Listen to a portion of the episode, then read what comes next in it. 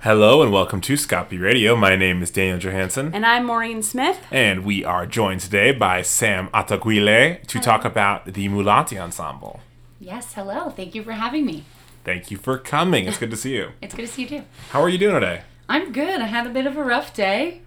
Yeah, yeah. Yeah. So you're telling us about um, how you might be getting like low key scammed. Yeah, I got this really fucking weird, weird email from, uh, not email, letter in the mail from the Peoria Police Department saying that a car that I didn't total, Anthony totaled it, um, last year, it was declared a total loss last year in April of 2016. And I got a letter saying that it was involved in a hit and run on May 18th. I literally have never been to Peoria. I have not driven down the highway they are talking about. I was at a voice lesson. So Yeah. I have like an alibi. You know, it's just very strange and it's not like formatted officially. There's not a signature on it. There's not a license plate number on it.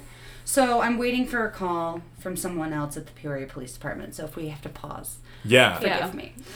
No, and it's it's a little um and I hope this isn't uh, potentially scary, but I just think it's a weird time we're living in where we have such a powerful like information age, and I think we're finally. I think not we, like I don't think us three are doing this, but I think there are certain people that are finally starting to learn how to access all of that information and how to use it, That's true. um, and like how to search through it and how to potentially do that. And so, like, I mean, there's always been stupid scam emails, like like people. All these IRS calls, these poor people that the, the quote unquote the IRS is Right. calling them. This is your final notice. Blah blah blah. The IRS would never call you, and Yeah. some people hand You're- over their life savings. They called your aunt.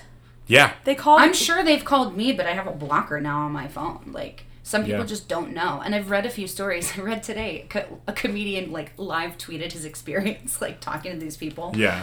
He has obviously uh, experience with improv, so he like improvised this whole conversation. He opened the door, closed the door, like, "Oh, I'm going to the bank." He did like another voice for the teller, this and that, like. 25 minute conversation talking to agent barbara and you know officer so and so like total garbage.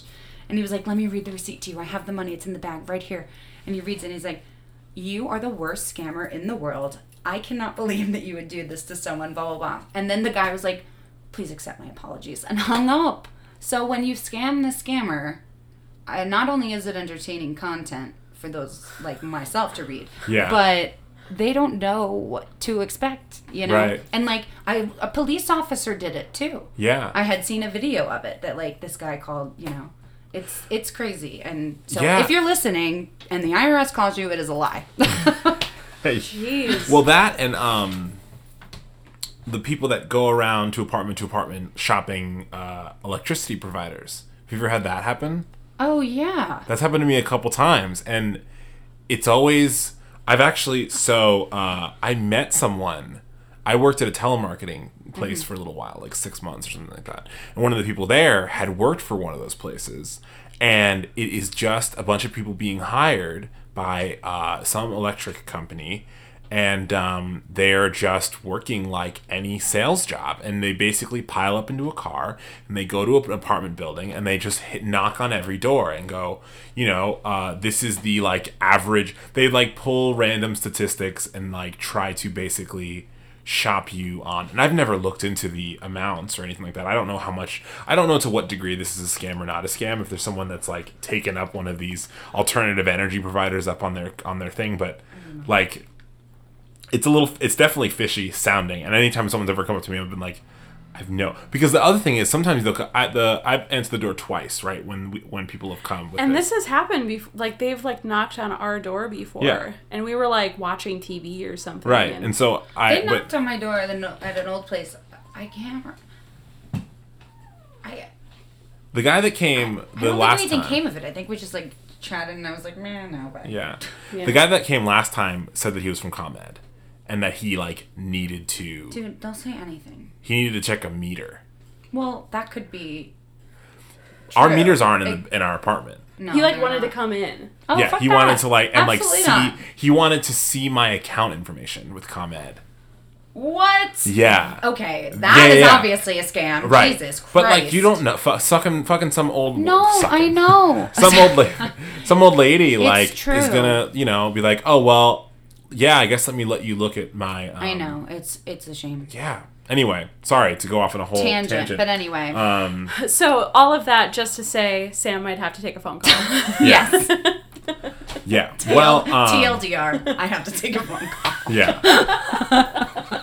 um, well, yeah. So we were talking a little bit before we started recording about the Mulati Ensemble because it's something that I've never heard of, and um, and it's some and I, what's cool about that, and I think is kind of a really fun and interesting like, com- like part of the conversation is just like there are so many of these, uh, culturally very uh, progressed but also insular um, organizations throughout Chicago, and um, and so, uh, yeah, would you mind like speaking to uh, speaking about Mulati Ensemble? Sure. So uh, the Mulati Ensemble was founded in 2013 by Joanna Ortegon, who is a pianist.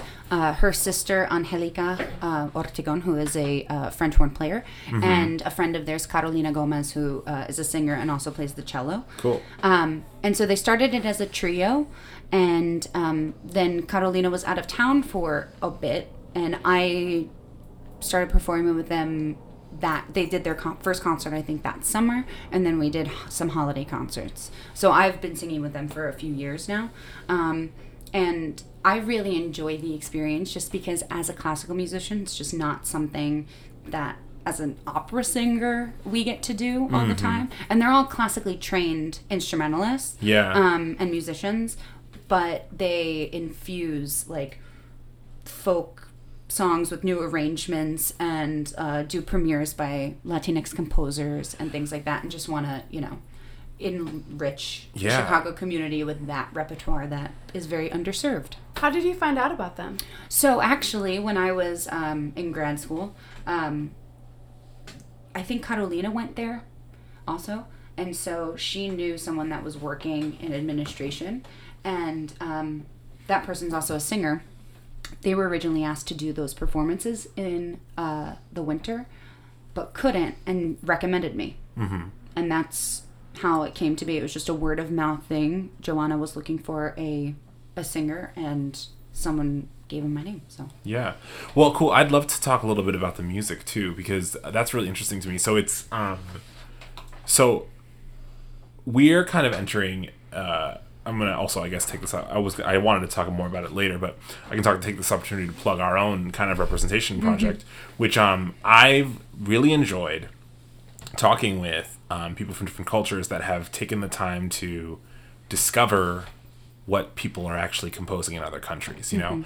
Um, and I mean, that's something that I remember um, talking with Cameron Locke about, um, who we went to school with, who uh, he did his senior recital finding all black composers from different eras. So that I don't know if any, if you, if anybody that isn't familiar with classical singing, uh, when you're doing your senior year, you have to uh, do a very specific uh, structure of i mean you can do it in different sets or whatever but basically you have to have a quarter something like a quarter of it uh, represented in the baroque era a quarter of it uh, the classical era a quarter of the romantic era and then a quarter of it kind of like contemporary whatever um, uh, modern-ish type stuff um, I think I did that unintentionally in my senior recital, yeah but we didn't have those requirements, oh really? which I appreciated. a It, lot ma- it does make for a good recital, but it's Yeah. it's like language and time period. Those have always been, I think, the the guideposts Yes. that I've had to abide For by. us, it was just language, Interesting. yeah which was nice.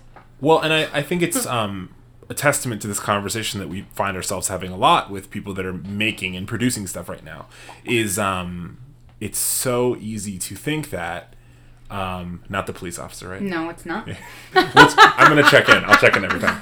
Um, uh, you know, it's there's the very common um, complaint that classical music is all dead white guys, and I think that the common reaction to that from like a white person would be that well, there just isn't, there aren't composers in other in other cultures in other, That's so ridiculous. and that's a lie. It's just a lie. That's just so ridiculous. Yeah, so I guess my um, my question for you, in with that Right. all in mind, no, you're totally fine. That reminds me, we got to get more music stands for. Anyway, that's totally not related to anything we're talking about. You texted me about that. We're fine. so my question for you Yes. is, um, so the composers that the like, for example, the Mulati ensemble works with, Yes. um, would you consider that because the way you put it was kind of like they're not they are Latinx composers, but they maybe aren't seen as classical styles in the like in the mainstream sense of it. But would you say that they're pretty like they're they're just kind of like a Latin developed style of classical music? Like So, for certain things that they do um, are traditionally folk songs. Yeah. And so you'll get a lot of the audience like singing it because they know it. So they they just change the arrangements in terms of like maybe the percussion like. A lot of it is improvised, I think, on behalf of the percussionists, especially. Um, we have a guidepost, but s- certain things of what I sing, like I don't necessarily have sheet music for everything. I just like learn the words and I learn the tune. Um, There are other things that we do, like uh, I pre- I did the Chicago premiere of a couple of pieces by a living composer Juan David Osorio, and um, I'm actually singing one coming up soon. But um, those are like classical art songs in that classical style. Like obviously they're they're new, they're really cool. right. Um, but that's a specific, you know, he set the text of this poet, like how you would think that, of art song, you know. yeah, absolutely. Um, but ninety percent, I would say, of what we do is old favorites that Mm-hmm. they that people know. But they do. They. It sounds like they do try to push the boundaries of classical music to some extent, at least, though, which is interesting. I mean, I just think they're they have the training, but they're able to cross it over into this more relaxed style, if you will. You know, so they're legitimate, like solid musicians. You Yeah. know, they didn't just like teach themselves or anything. You know, they have degrees in music. Um, but in terms of the vibe, it's just a lot more casual than we are used to. I think in traditional Western concert houses, if you will. You know. I can relate to that kind of vibe with Irish traditional music, There you go. um, where it's like very, very proficient players. Like Mm-hmm. if you talk to a fiddler, like they know their shit. there you go. um, but they unlace and they improvise and they you know play with meter and stuff like that and it's you know and, and so i think that it's i think it's amazing that like that experience is just echoed all throughout the world Yeah. throughout different cultures Yeah, and I mean, I, I almost think that uh, it's really American classical music traditions that are just kind of, for a better way of putting it, up their own ass. Like, where it's just like, yeah, Yeah. it's not there. There is this, uh, like, vaulting of the classic, you know, and vaulting of the like, of the. There's like, I don't know what it is about our culture that so strongly promotes that, but anything that has been deemed classic, we then have to, uh, you know, put on a tux, eat caviar, and, and go to a fancy hall to hear it. Not that there's anything wrong with a fancy hall or anything like that, but um, I think there's a time and a place. Yeah. For for all that, you know, if you want that experience, you can find that experience. That- mm-hmm. if you want a more casual experience, that is also readily available. Like, Yeah. Especially in Chicago, very abundant mm-hmm. in Yeah. terms of just hey, you're gonna come here. We're gonna do sing in a bar. We're gonna do this. Like Well, and in terms of like, you know, specifically the American classical music scene being pretty stodgy, like go to see an opera in Germany. right, mm-hmm. right. like Jesus. nothing traditional there. right exactly well because it's still alive you know i think that um i, th- I wonder how i always wonder how much uh like the language really plays into this but like with opera especially because it's all in foreign language there is such an it's such an easy thing to make it like the othering you know and so it's easy to I think when it's uh, a German opera is being put on in Germany and the language so quickly speaks for itself is easier to play with. Like it's easier to do something different with. But because there is the fence to, to jump of, you know, learning how to speak and, and perform German, and then there in that there is the divide between performer and audience of the audience needing to then understand what's happening. There's I I wonder like if there is some uh, creativity that gets lost in the shuffle. I mean, if you have a shoddy director, If you have a director who's not interested in opera, I mean, I feel like one of the previous times I was here, we somebody had mentioned that they were working with someone or had heard about this show, and some director like literally didn't read the libretto. You know, like, well, well, of course there's going to be a disconnect. You know what I mean? Yeah. But like, if you read it, even if you read it in translation, you don't have to understand German to sing in German or mm-hmm. appreciate hearing it necessarily. Mm-hmm. You know, I think I think it's a pers- a, a case by case basis, but I do. I am a proponent of things in the vernacular, and I'm a, especially a proponent of new music. And we have a an enormous amount of American or English language repertoire mm-hmm. in opera and in song that I'm not saying only English all the time, of course. No, Right. it's not nearly as beautiful a language to sing in. I, you know, of course not. But to make it understandable, to do things that people can relate to, there's plenty of stories now that are that based on literary works or just like the human experience, whatever the case may be. Um, so Yeah. No, um kind of speaking to like you don't have to be a native speaker of a language to appreciate the music. Um, would you mind talking a little bit about like the go. type of music that um, can be heard with the Mulati yeah, ensemble? I mean it's a lot of dance rhythms like um, you know salsas, bunde, like things like that. Um, I am a gringa. My grandfather is Cuban, but I do not speak fluent Spanish. Um, but I'm a trained singer, so my people always come up to me at these concerts and speak to me in Spanish, and I feel very bad that I cannot speak and have a full blown conversation with them. Um, it is a shame on my on my house, but but it's I don't know what they're all called because I think some of them are specifically Colombian that I like. They haven't said them or brought it to my attention. You know, like I had said before, some of these I, ha- I don't have music for. I'm just like singing the words, and you know I learned the tune, but like the not only arrangements, the the words are not always necessarily set like with the music. So That's really cool. it can be cool. Well, Yes, yeah, that could be I a mean- word for it. well, can you can you talk a little bit about your experience of like because we have such like as singers and as people who work pretty regularly, like we all have rhythms. We all have Right. ways that we like sit down at the piano or we get a repetiteur or like we we learn our music all at once and The thing about this stuff, um, I, since I've been singing with them since 2013, like the end of 2013, um, I we we do a lot of the same repertoire.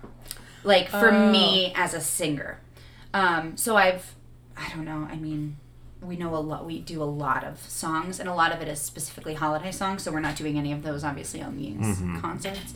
Um, but it's not something that I could necessarily practice on my own. Like when I was first rehearsing with them in the very, very beginning, I had to record everything because I had to be able to hear it. Right. I have to listen to it with the ensemble um, for whatever I do have music for. And like I know where everything sits. Like of course I would right. practice to learn my notes, but ultimately, it's it's like singing a huge ensemble in an opera. Like Yeah.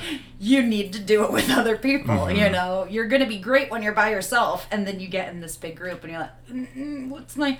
And so when I first started, I was singing um, the first voice on most things. I was singing the melody. I was the only vocalist for a little while. Catalina came back to Chicago, and now we do like harmonies on certain things. So there are certain songs that she sings the first voice, I sing the second voice, and you know other things we Right. swap. Uh, there's a mix of that on these concerts, and um, some that she's just doing solo voice with the ensemble because there was no harmony, or you know they've written harmonies for certain things that didn't used to have them. So maybe a couple that she's doing now. At some point, we will make one, um, but they're always like something. There's always something new on every concert, even if it's not necessarily a vocal piece for me. Um, They they're doing several more just like instrumental ensemble and pieces, ensemble pieces, um, which are really fun. And you know, Yeah. like it's all it's happy music. Like you can't sit there and be just like a bump on a log. Like you can't be miserable Yeah. listening to this like fun, nice music in Spanish, which is I love singing in Spanish. It's a great language to Yeah. sing it. You know, it's just sexy. No, that's um I so I have a couple thoughts that I think are kind of related and I uh so I'm just going to start and get somewhere. Um and I cuz I want to what I want to really talk ride. about is when we're talking about cultural music and cultural work and um and you know uh like for example when you do it in a um a city like Chicago where it is so segregated um one of the there is a divide i think. And, and I, I think i was kind of touching on this before um, about language but i don't necessarily want to say that it's just language because i'm definitely not one of those people that believes that everybody should learn english. If you're living in america you shouldn't. no uh, i strongly believe in learning other people's languages. Um, like and I, I think that there are more people that even took like two or three years of spanish in high school than we think. Like i mean i did. I i, I think didn't you did too Ugh, I took two years of Spanish in middle school and can now say I have a monkey in my pants and the Yeah. pledge of the American Pledge of Allegiance in Spanish. yeah Oh, I mean, like I could say like, "Hello, how Right. are you?" Oh, I mean, how much like- does this cost? yeah but I I, mean, like, I not could- a full blown conversation Yeah. of like, "How is your family life?" and Mm-hmm. like, Yeah, no, no. the depths of your person. You know. Well, so I anyway, so I guess my point is that um, I think it's like there the idea of being like, well, I don't speak Spanish, so I don't want to go to these events because I feel like I'm not going to get it. Like I feel like, and correct me if I'm wrong in saying this, but I feel like if you after you've gone to you've gone to a couple times of it, you've Yes, most people have a good was that understanding. person. Right. You know, like when I got there, I am a few shades lighter, and like I do look like I would speak Spanish, but not speaking it, you feel like an outsider. Of course, Mm-hmm. I mean everyone is so kind and complimentary and very sweet. Yeah. But it still does take you out of your element. Like Mm-hmm. I felt my otherness by by not being like a full blown part of their community. you Yeah, know? that's the thing we talked a little bit with Lily is about the idea of passing, of the idea of being in right. Yeah. right. Oh, that happens. I mean, a, a lot of people come up. One man, can I tell you, a guy in the library, in fucking Harold Washington Library, one day was like, "Oh, I like mixed girls like you," or something like black, white, blah blah blah. And then I have other people come up to me on the street and like speak Spanish at me. Right. So I'm there. I get it. I totally understand it. But Mm-hmm. I'm a fairly light skinned person. I have not been in the sun recently, you know. So, it, Chicago man, it's hard. yeah, like, Yeah. Sorry, I need that vitamin D. Mm-hmm. Um, I take a vitamin D pill. yeah, yeah, that's Shout smart. out vitamin D, D pills. They're great. But yeah, I think, I think it's important for everyone to expand their horizons and break themselves out of their comfort zones. Mm-hmm. um, just in order to get to know the world. Yeah. If we there there's a fine line between selectively sticking in your community and these are my people and this is my safe pa- space and then not even wanting or having any any ambition to reach a, a hand across the aisle and like just get dip your dip your foot into another yeah. arena. You know, like I my ex boyfriend um, was Haitian, and I would go to his house. Sorry, uh, my MacBook's about to die. Sorry about that. Yeah, so that was kind of like what you were kind of saying was going really well. Into my next question is just like talking about. Oh, she didn't finish her oh, thought, though. No, yeah, go ahead. oh well, I've been the only white person in a room. I used to date somebody who was Haitian, and his whole family was, and at first it was just uncomfortable because it was just me, you know, um, and they were lovely people, but again, just you got to stick it out. You have to put yourself out there and yeah there'll be growing pains you know you're not if you're always comfortable and complacent then you're not developing and you're not becoming a better person you're not lear- learning yourself better or learning the world better so. Mm-hmm. Well, and I think that that's an experience that doesn't cross just like. It, I, I- I think that it crosses like all cultural bounds because I know that like when I first met Daniel's family, for instance, which is just like a bunch of Long Island Italians, it was like so so Yeah, different from yeah. my experience of like like D- Daniel went to a family holiday of mine. He came to Easter and it was very reserved because we're all just like these Irish Yeah. like Midwesterners. Midwesterners, and we all sat around the table and like told like witty jokes and Mm-hmm. and chuckled. Political And- humor. Oh, and then like we went to Daniel's mom's house and she was having a launch party for Rodan and Field For and her we sh- business. and we showed up um Yeah. and her like we we came back to the house and like her sisters were tanked and like and they were Like, like, oh my god, are you Maureen? And- oh, it's so nice to meet you. oh my god, my Long Island accent was so bad just then. yeah and then like at one point uh one of your aunts or your mom maybe like a combination thereof like took me aside and they were like daniel's a very nice boy Oh my god. do not hurt daniel okay Alrighty. yeah, I mean, listen, you experience. You put yourself in these situations in one way or another Mm-hmm. Yeah. at some point in your life, you know, and it's like, how do you handle it, and do you do it again? and the And answer do is you continue to do it? and the answer is yes yes, Yeah. exactly. the answer is yes every time The correct answer should be yes. Yeah, and I th- well, I think it's interesting too because um, it brings up something that I strongly believe in. It's something I've learned about, kind of like getting into and understanding progressive politics generally. Um, you know, when you start thinking about uh, the dynamic between, if you want to call it oppressor and oppressed, or if you want to call it majority and minority, and whatever you want to call it, class structure, power structure, all these things.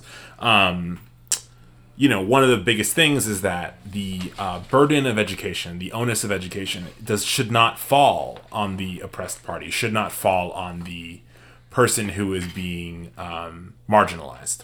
That's the word I've been looking for this whole time. Um, so, but that I think uh, is an interesting thought when compared to the idea of like wanting to reach out. But then on the other side like when you have an organization that is very much insular that is very much working we were talking about this before we started recording um, where um, i just we just caught the show dear white people which just came out which i i really enjoyed it. I thought it was really great. Um, and it's some one of the things they kind of deal with is that idea of um, for those not familiar with the show, and I hope this isn't too much of a spoiler or anything. Um, basically, one of the one of the plots is that um, a rich white donor to the college wants to force integrate the like all black dorm, um, and so I think that, but I, the basically what the show made the case for is that the um, that dorm needs itself to stay the way that it is because it's it provides a safe space for the community. It provides a a, furthering of the culture on its own accord. Um, so, all of that is to just uh, my curiosity to you as someone, especially that bridges these cultures and is kind of on the fence of this like educational cultural divide. Um, I mean, how do you navigate it? You know, like how do you how do you as like a white person like what's the best way to come to an event? I mean, is it like sit in the back for the first time you come? Is it like, you know, if, like if we come to the event do we like should we sit in the back should we like talk i mean I don't. yeah. I don't think so whatsoever. I mean, if you hear, you'll hear people speaking Spanish, of course, but they all also speak English. Yeah. Right, yeah. We're, we're the assholes. Yeah. You know, like come on. Um, in terms of what you were saying about the show and drawing a parallel in that regard, I think, I think seventy five percent of, you know, they live lives in that community. Um, but there's always that quarter of time that you need to like venture out into the world, whether you're going to work or interacting with the bank tel- bank teller, whatever. Um, this is one of those situations that they absolutely should have their own dorm. You should have your own community. That is your home. That is your safe space. But a cultural event like a concert, like music, something that is a universal language, Right. despite the language that it's being sung in. I think. Um, it doesn't. I don't think it needs to be such a wall. It doesn't need to be like such a hurdle to cross. Mm-hmm. Like, if you want to come, you should come on Sunday at the Chicago Cultural Center at 2 o'clock, and it is a free event. It's a beautiful space. Sit wherever the heck you want. Like, if you want to get up and dance, get up and dance. oh is there like dancing yeah, some people will do that. I don't think it's as many people as like really want to because people are a little shy. Right. But like for the fundraiser for the music school, I guarantee you there will there will be some at least the little kids or you know Right. like whatever. So it's a really it's a very communal environment. It feels welcoming. Even even if you yourself feel like the other or if I feel, you know, like an outsider quote unquote, I am not for long because I'm being like shoved plates of food or like are you hungry or like, you know, what do you you know what I mean? So Yeah. I just think in general Hispanic and Latin people are like that. And this these these wonderful people are no different at all. Um, so I uh, there's nothing to be afraid of. Yeah. Uh, there's no there's nothing I don't think anything to feel like oh I wouldn't be welcomed there. Um, Yeah. at all. Yeah. Like uh, they Joanna and Carolina do um, they speak in Spanish and in English to give introductions to the pieces and Crossing Borders uh, specifically really likes to do like PowerPoint if you will. So there's like a projector and it has stuff information about the composer and like where in Colombia this comes from. Um, like there's a song we sing Muy Antioqueño, which is about Antioquia, which is the state that Carolina and Joanna are from. And it's like a funny folk song in terms of like Antioquia is the best, like God must be from there. Like that's you know, it's so beautiful and like um just a lot of colloquialisms and like traditional cultural like uh I forget all the words, but like bags and clothing, like references to certain things that they have. Um so they'll they explain this you know and then you hear the song and like you don't really care what it's about because like you're having a good time anyway and you do know what it's about already that they've told you so then you can like appreciate it. I don't think they don't do translation like straight up like a program of translations or anything. I don't think it's necessary. You know you Yeah. get the gist of it and Right. and that's what it is. It- again it's not um you know a strict concert like hello you know pinkies up. Yeah. it's it's relaxed and it's just fun music for an audience that just wants to appreciate fun music and it's free concert like at the chicago cultural center you Mm-hmm. Is know? it in the is it under the Tiffany Dome? yeah it was Oh, last year we performed there last year so That's a I, gorgeous, I think gorgeous it's also spot. here So there's a so there's another perform. So that you're here to plug two performances, basically. Yeah, so so Saturday evening at um, El Llano Restaurant, which is a Colombian restaurant, um, there's going to be a fundraiser for the Ortegon School of Music, which is Joanna's school. Kids and adults, all ages, all skill levels, uh, voice, piano, woodwinds, strings. Uh, so that was founded in 2010. And then Sunday at the Cultural Center is with the Mulati Ensemble and another group called Crossing Borders Music Collective, which was founded by Tom Klaus in uh, 2011. Um, and they have built a relationship now with Mulati, and so we collaborated with them last year on a few concerts. Cool. And we're doing it this year too. Um, so yeah, it's a lot. It's a lot going on. Yeah. I love it. Is there going to be like similar rep in both, or if you if if one were to go to both, would it be different experiences? It is a bit different. Um, I on on Sunday is a little more um, classical oriented, if you will. Saturday, uh, it's all of our folksy stuff and like things that the audience would most definitely know. Um, and then Sunday, I think there's a couple premieres. Cool. I, I don't know all the specifics of the instrumental pieces, uh, so I can't speak to those. But um, I do think there's a, a premiere or two by Yeah. by Latinx composers. Cool. Um, yeah, I um. This is probably a good segue into because what I think that uh, what all of this conversation has, and just kind of generally what I'm thinking about a lot is, um, the, it's very. I'm trying to think of the right way to put this. It's like in vogue right now for like.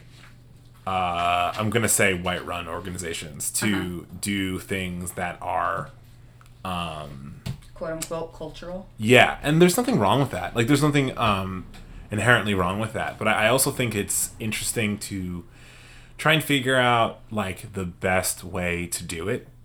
Um, I think that's really. I know that's really important to me. I'd imagine that it's very important to people of other cultures. Well, I mean, case in point, we are a white-run organization, Exactly. doing cultural events. Yeah. I mean, Um, we are we are not, you know, we're we're doing this whole representation series as part of our Yeah. Scapi sessions. Right. So that's something that I let's but actually you've yeah. put people that are of such cultural groups really more In charge. in charge of like getting it together. Like it's under your umbrella. right. Right. But like But like in a, in a great way. So this is uh so Sam is you're actually basically programming and in charge of our Latin night. I am, Which um kind I, it was a it was a fun that was like, oh, I'm doing this. Great. Yes. Well, I think my my goal was to make that happen, but I also didn't because you're fucking busy as much as I as much as anyone else is. So I was definitely not going to come out and be like, "So I really want to do this. Uh, can you program and do all the work? Because that would be great. It great." just honestly came together on its Yeah, own. I right, reached right, Mm-hmm. out to a few people that I know personally that are much more Latinx than I am, Right. actually. Um, no, I really think it was a matter of I emailed you like, "Can you just just give me a bunch of things? and I was like, ideas?" yeah, I could do that. yeah, and then Because yeah. I already know. I mean, like I had sought out uh, this repertoire in the past just because I really like it, and Mm-hmm. Yeah. I'm used to. I sing a lot of Spanish. You know, it's a comfortable language for me to sing in, and it should be heard more. You know, Mm-hmm. We know a few sets like that are super standard, but most of the Spanish language repertoire that is performed is from Spain yeah, and not nearly as much from Latin America, um, you know, Mexico, Brazil, and all Colombia, all these other great places, Cuba in the Caribbean and things. So Well, so here's my question on this, and because I, want to get your take on this, this is something I've been thinking about. Um, this take on trying to do cultural works, um, making it all culture the, of that culture's composers and of that culture's performers. Um, would you say that's radical? And um, should it be con- what like should that? And I, when I say radical, I mean the extreme. Um, is it? And do you think it should be, or do you think it that that it is says something bigger. That it is or it isn't. Sorry, I didn't mean to like answer the question. yeah, no, no. Um, I I do think that we are taking it to an extreme. In my recollection of the many, many, many performances that I have seen and heard about and been aware of in any way, I feel like I've not seen a program like this before. Um, I mean, we talk about things always, always comes back to Porgy and Bess, but Gershwin was a white man, you Right. know? Right. So, so, so having that music sung by everyone of the same community, it is a more special experience. Yeah. I think. Um, I on my senior recital. Speaking of from undergrad, I did all female composers, and I had a female pianist Yeah. you know, that just so happened that way, and she was amazing. But like, singing that is just meaningful to me because they were also ladies. So Right. if you are Chinese, you want to be able to sing Chinese art song. If you're black, you want to be able to take you know repertoire from from black composers. Um, and Latinx and all these other things. So I, it's an exciting thing that we're doing. I mean, I've obviously there's plenty of there is Spanish language music happening, but it's people of all cultures singing it. It's certainly not. It's certainly not specific. Yeah, and so that's actually where I was thinking about this is because I don't think there's anything wrong with that. I don't think there's anything wrong with um No, Well, because that's I- I wrong wanna of me to say, person. oh, then I can't sing German music or Right. I can't sing Right. French music. Like, no, that is absolutely ridiculous, and ev- Yeah. everything is free space. Everyone should be able to sing in whatever language, wherever Mm-hmm. you know they want. When we mm-hmm. were talking before about language being, you know, doing something here that's not in English. I mean, Right. of course, when it's in the vernacular, it's always going to be better. If The it's in the vernacular and it's written by somebody that comes from your background or like LGBT composer, like whatever on whatever level you like connect with somebody, it's just nice to know that that's out there and ex- uh, um what's the celebrate that. Right.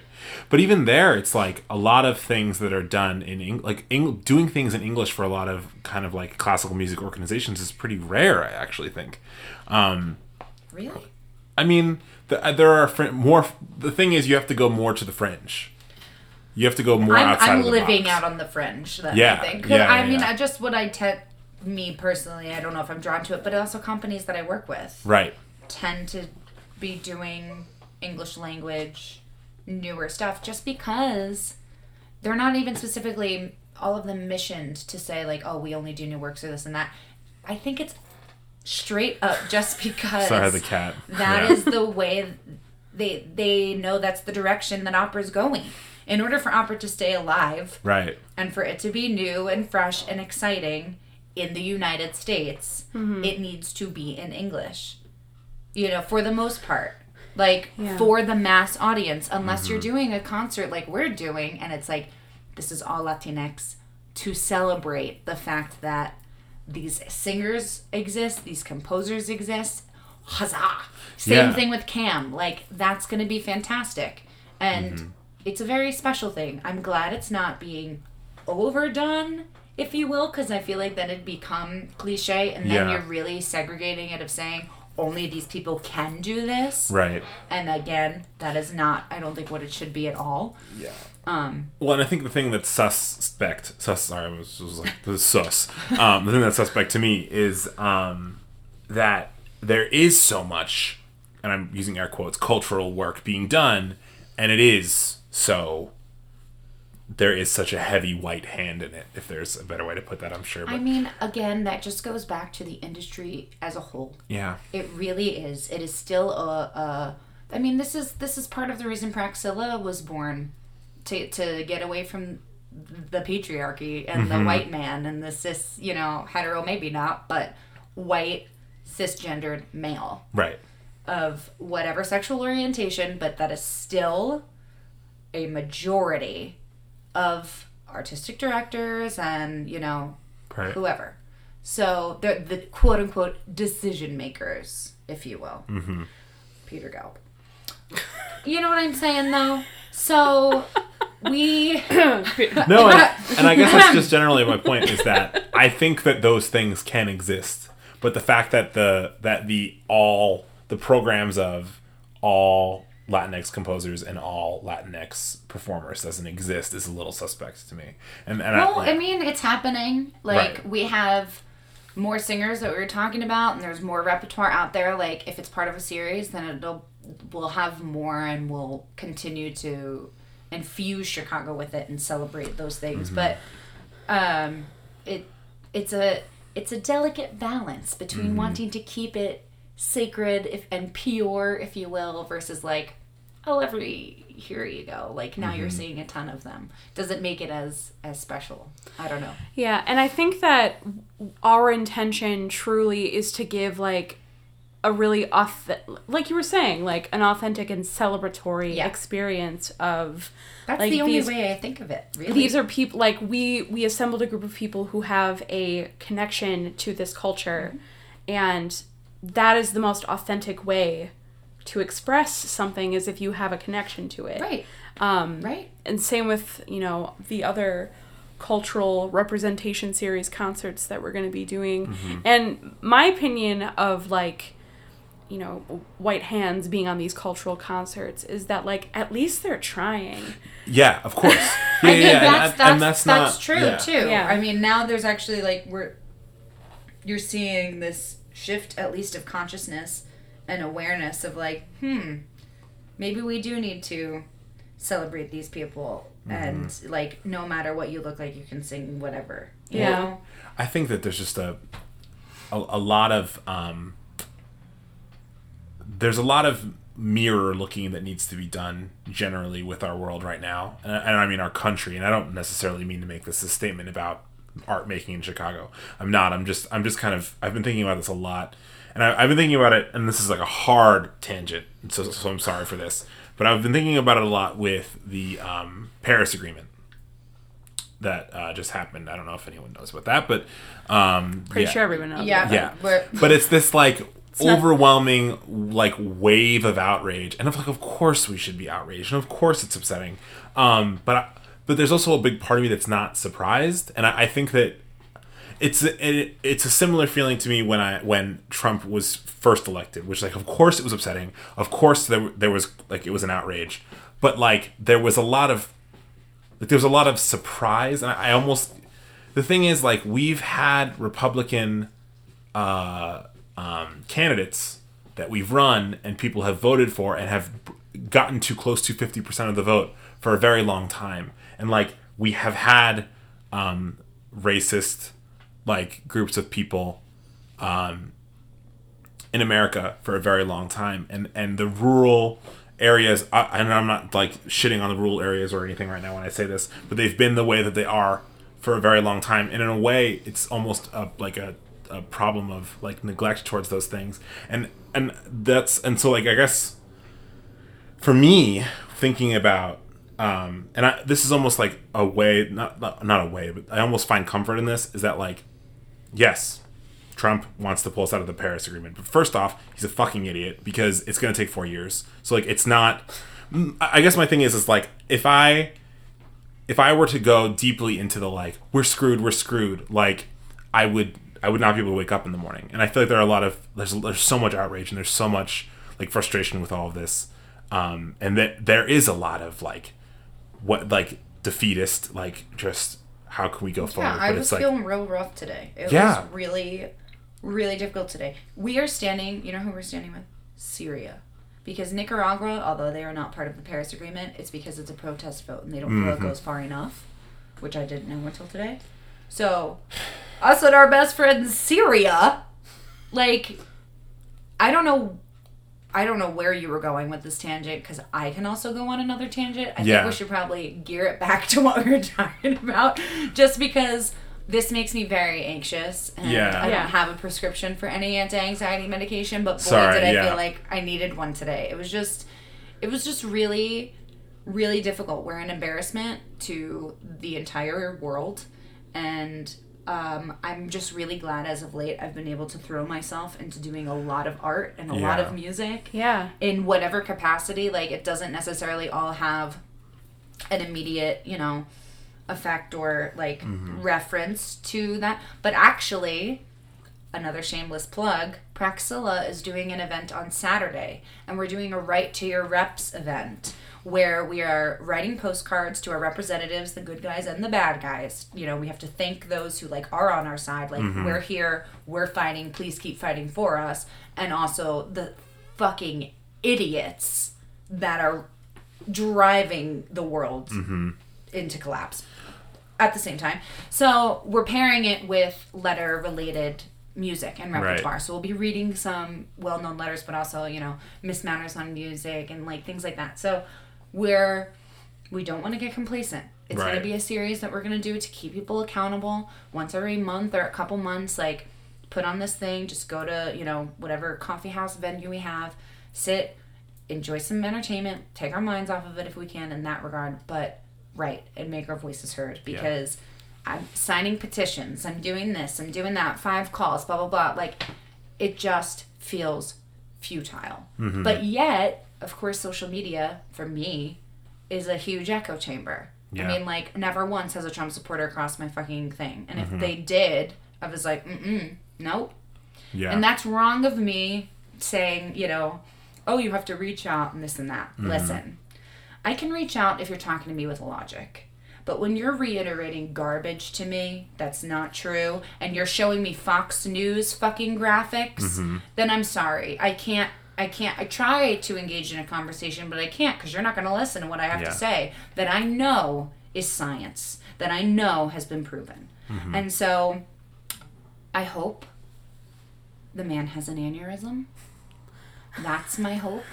yeah. I will say it. I don't think Kathy Griffin took that fucking picture too far. I don't. I stand with Kathy Griffin. I, I totally stand with Kathy stand with Griffin. Kathy Griffin, and I Yeah. tweeted at her about it today. Yeah. Because after this whole Paris thing came out, I was like, mm, "Bitch, not far enough." Well, so I want to um I want to speak to a couple things that you said because I I think that the reason why I, I like had this urge to talk about this is because I feel like a lot of people are feeling the way you're feeling, and I want to say that I've been paying attention uh, in in my like vein of trying to be a good journalist. I've been trying to like pay attention to the geopolitical stage, and um I just think it's important for any fucking American to be doing that right, Right. Mm-hmm. now. Like, yes, you should because you're trying to comment on it.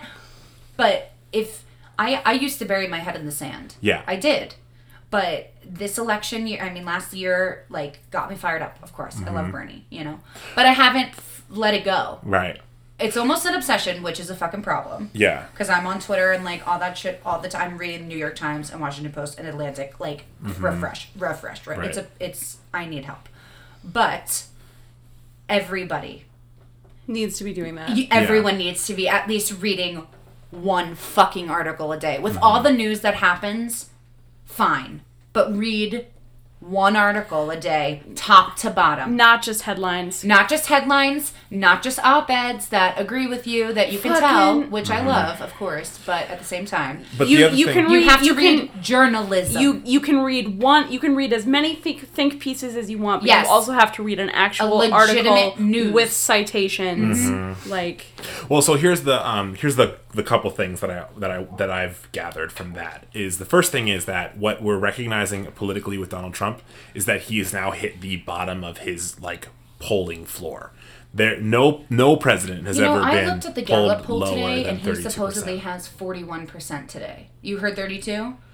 so what my point is is for a while I he was at hope so. 32 and he you basically you can't really there's a point there's like a basically like a polling floor Yeah, that that's it. Oh, yeah, for sure, for sure, and for it's sure. about there and i think it's important to remember that there is always going to be people that will stand with him because that's the way that the that politics goes You have to think that only a quarter of Americans who are of eligible voting age voted for him. right half of Americans didn't vote. More than, you know what I mean? So Yeah. more people voted for Hillary.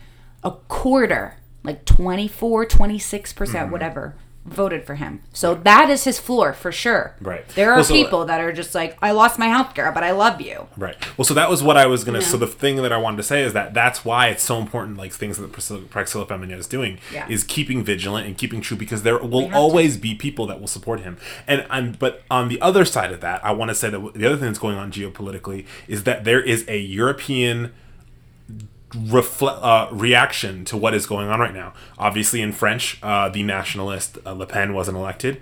Um, in Germany, the week after they had Donald Trump visit, they had Barack Obama visit to speak and, and speak on American interests. And what's going on right now in Britain, um, they're, they, Theresa May, I don't know if anyone knows this, called a snap election. And so what that means is she basically was like, she's the current prime minister, she replaced David Cameron. Um, and so two months after she called this election, they're having an election. That's on June 8th. Uh, and really, Yes, and that's that's how that works in Brit- British politics is insane.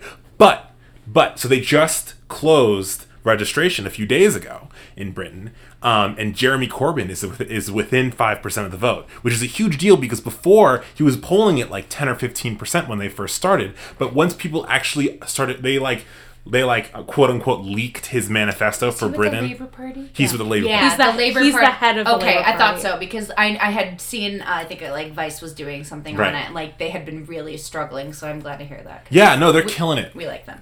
No, the um, Jeremy Corbyn is left as fuck Yeah. and is a fantastic. And so, but the thing is that there is this interest in leftist thinking in leftist ways, um, and I, I think that that is really um, heartening for me at least. And and you know, my point here is is uh, it's really easy to go like, well, now Donald Trump is making giant mistakes on the geopolitical stage, and it's like I don't think necessarily that's what like geopolitics is so much more the long game, and because the nature of the American It is, presidency. but my God, how do you run if you've shot yourself in the fucking foot?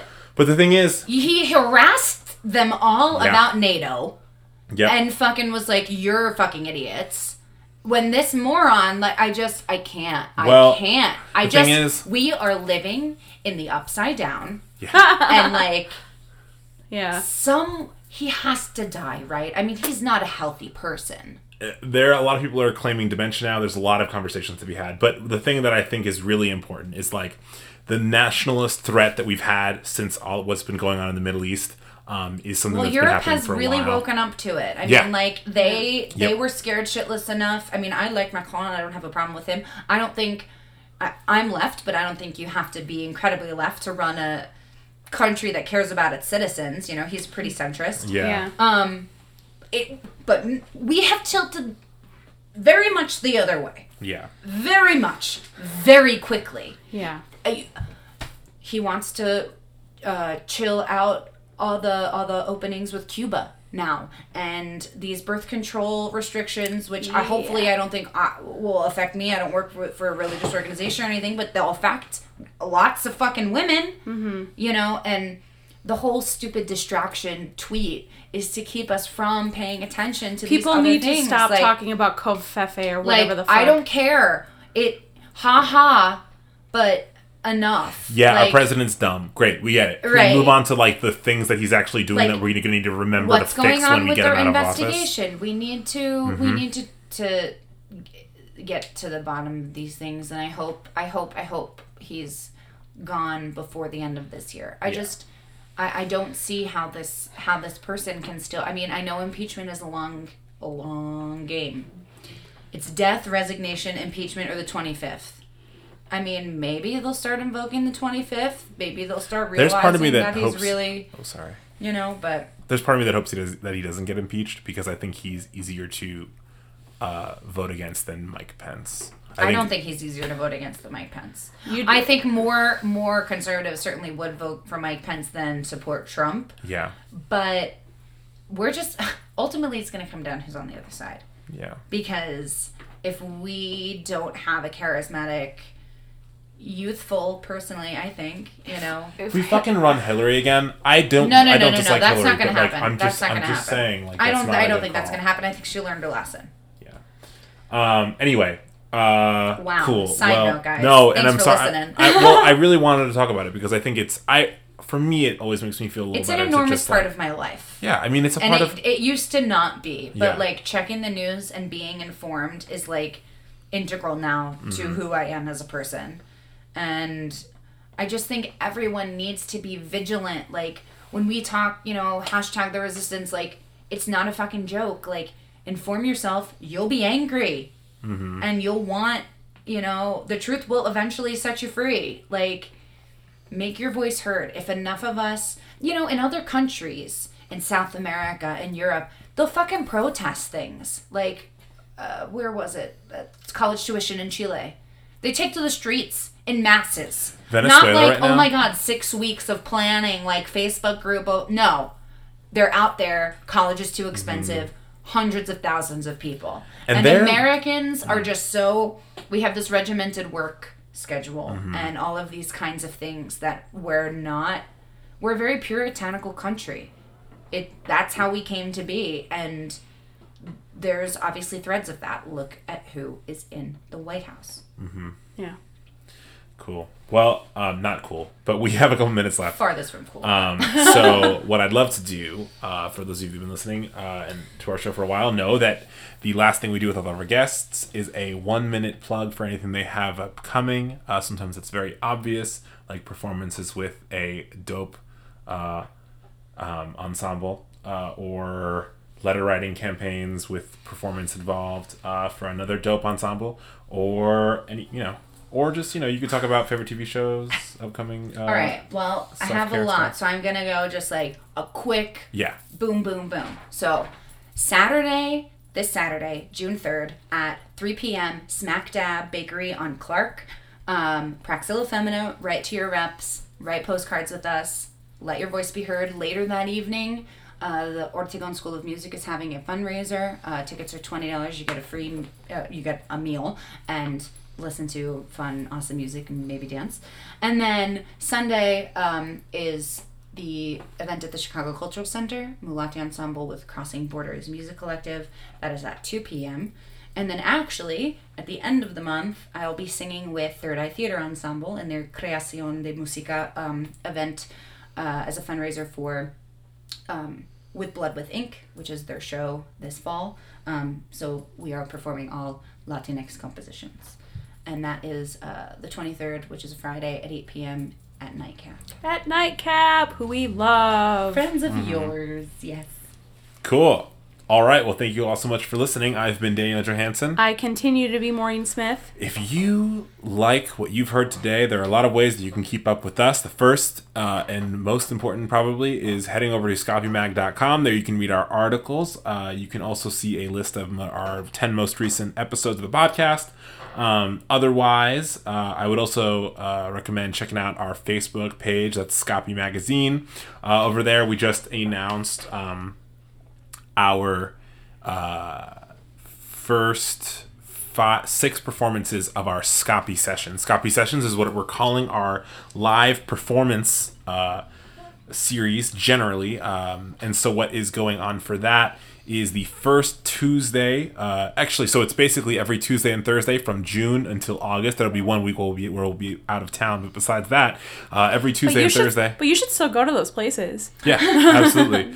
um, so the first Tuesday is going to be June 6th. We're doing the 24 Italian songs and arias concert there. Then June 8th, we'll be performing Vivaldi. I we won't be, but we'll, we have people performing Vivaldi's Four Seasons. Uh, June 13th, we're doing a Rossini songs recital. June 15th, we are doing a Rossini chamber music recital with. Um, uh, a, be- a performance of Anthony Perez's Beatitudes. Uh, and then on June 20th uh, is She After, a, um, a new work that's really awesome and uh, is going to be a really cool thing that is performed by Emily Cox. Uh, yeah, so it's really exciting. I want to say, um, if you can right now, uh, please mark that uh, you're attending or are interested in these events. Um, you know, on the last episode, I complained about Mark Zuckerberg a lot, and so I have a feeling that he heard, or someone that works for him heard, and like he, I just imagine he Fucked searches.